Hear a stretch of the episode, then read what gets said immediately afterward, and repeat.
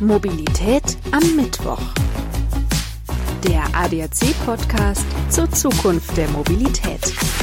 Ich bin Alexander Schnaas. Hallo. Handys sammeln Daten. Alexa weiß alles. Das wissen wir. Aber auch unsere Autos gehören zu den Datensammlern. Sie kennen unseren Bremsweg, greifen auf unser Smartphone zu und wissen, wo wir hinwollen. Moderne Fahrzeuge sammeln jede Menge Daten über ihren Besitzer. Doch welche genau das sind, wissen meist nur die Fahrzeughersteller selbst. In einer Untersuchung konnte der ADAC herausfinden, um welche Daten es sich dabei handelt. Das Ergebnis? Alles scheint aus irgendeinem Grunde interessant zu sein. GPS-Position, Kilometerstand, Tankfüllung, Reifendruck, aber auch Gurtstraffung, gefahrene Kilometer auf Autobahn, in der Stadt, auf der Landstraße, wohlgemerkt getrennt, wodurch sich Rückschlüsse auf das Nutzerprofil ziehen lassen. Und teilweise wird auch die Nutzung von Telefon via Freisprechanlage gespeichert.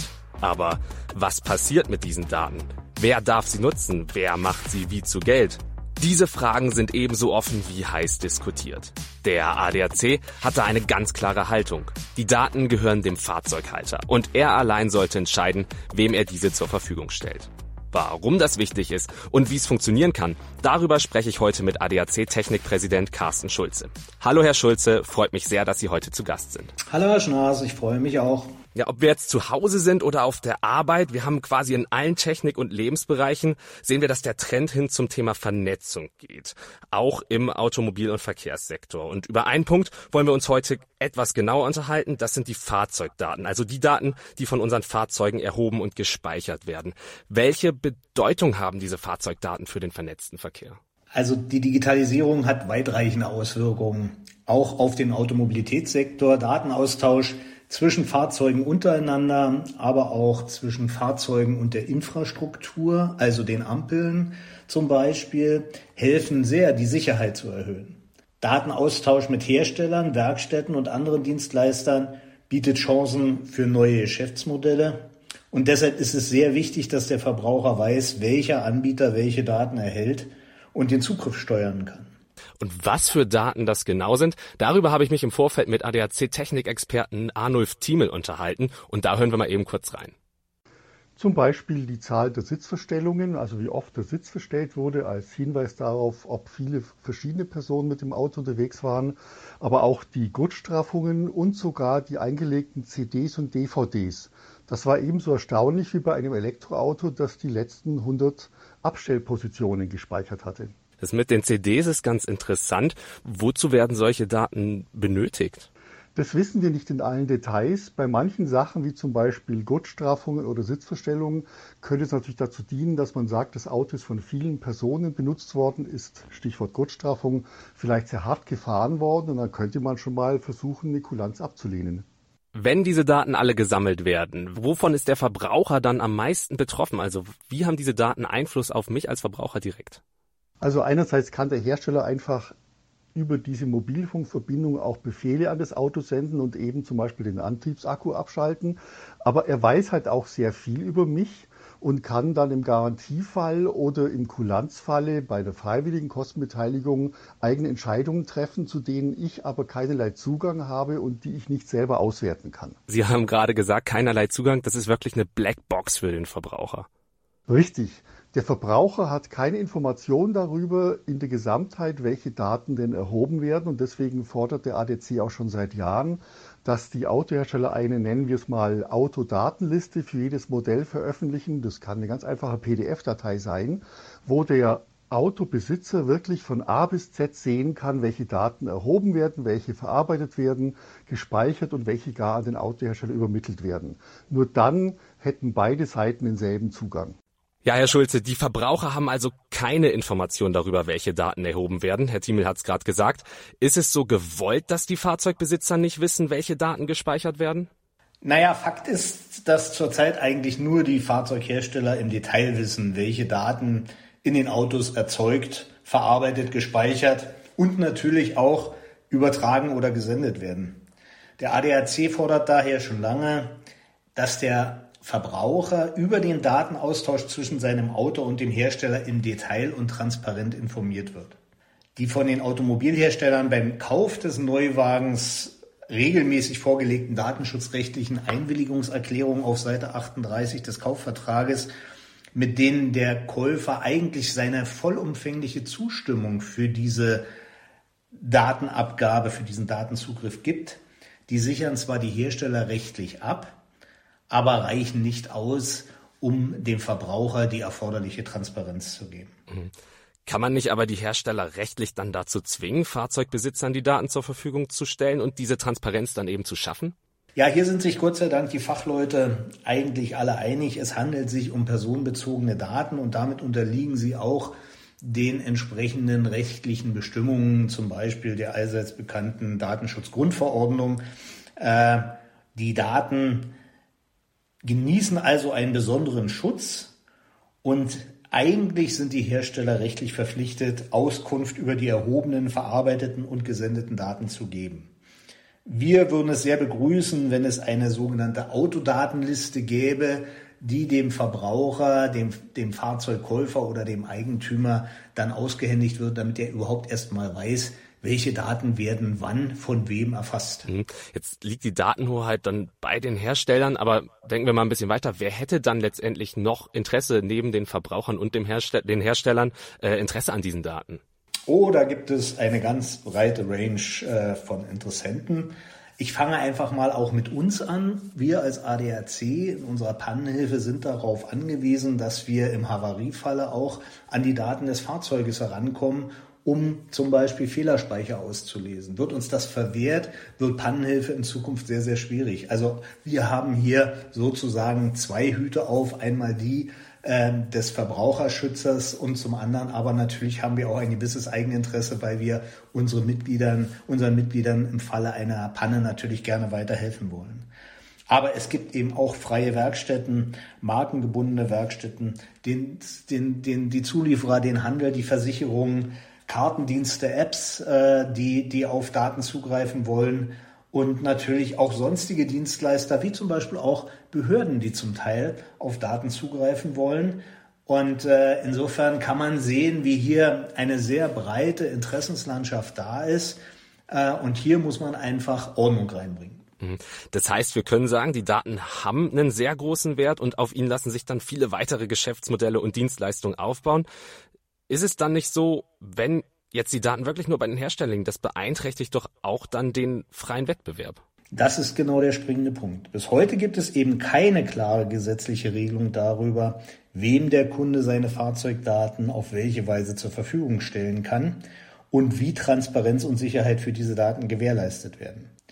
Ohne eine solche Regulierung wird sich jedoch am Markt derjenige durchsetzen, der sozusagen den Erstzugriff auf die Daten hat. Und das ist natürlich erst einmal der Hersteller im Augenblick.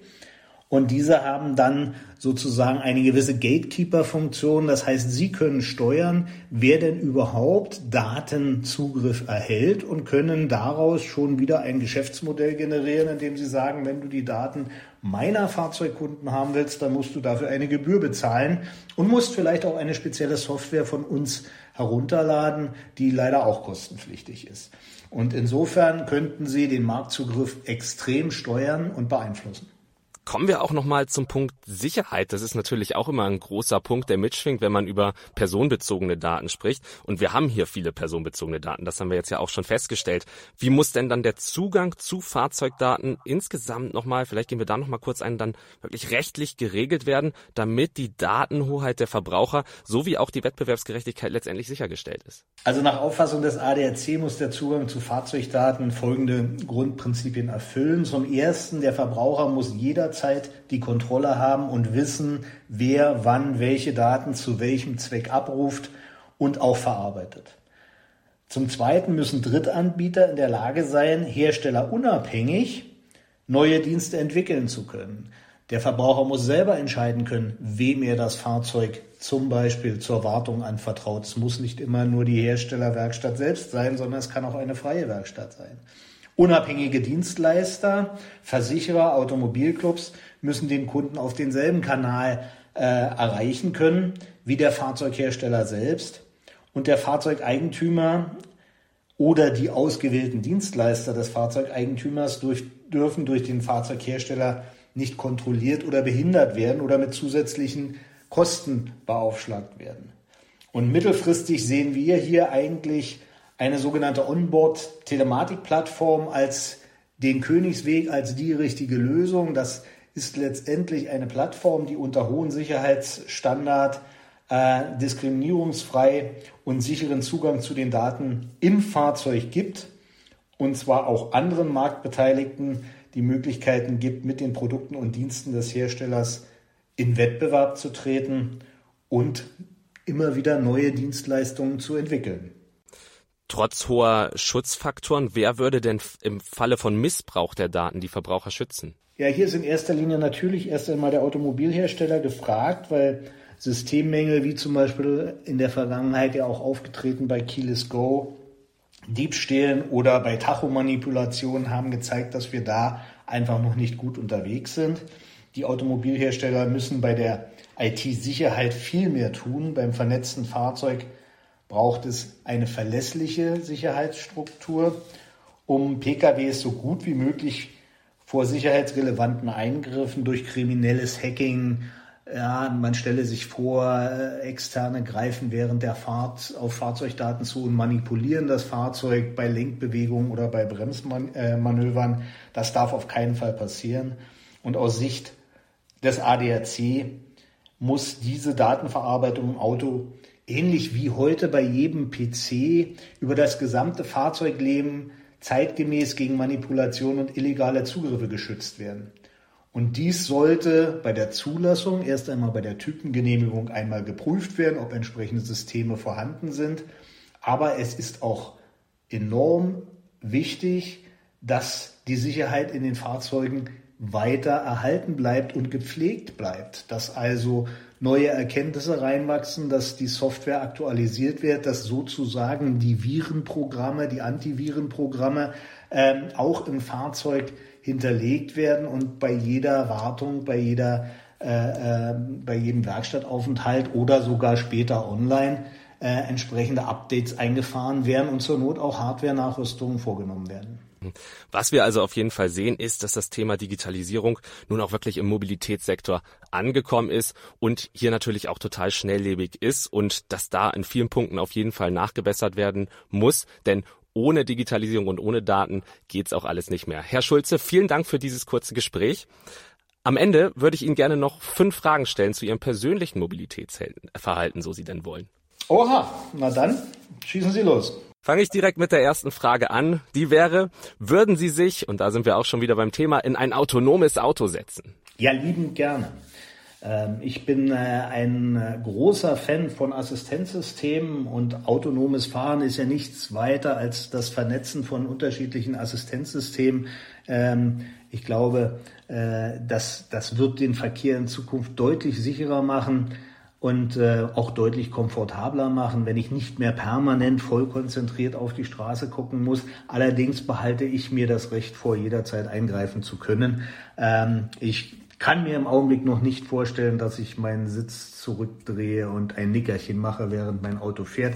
Da, sag ich mal, bin ich im Augenblick noch nicht bereit zu, aber vielleicht können mich die Systeme ja mal überzeugen. Zweite Frage, was war Ihr prägendstes Mobilitätserlebnis? Äh, tatsächlich äh, verschiedene Sicherheitstrainings, die ich machen durfte. Ich komme ja selber aus einem Unternehmen mit Omnibussen und habe entsprechende Sicherheitstrainings für meine Fahrer organisiert und natürlich auch selber mitgemacht. Und das waren schon prägende Erfahrungen, wie auch nur die Steigerung ein oder zwei Stundenkilometer dazu führen können, dass ein Fahrzeug in einer bestimmten Situation ausbricht.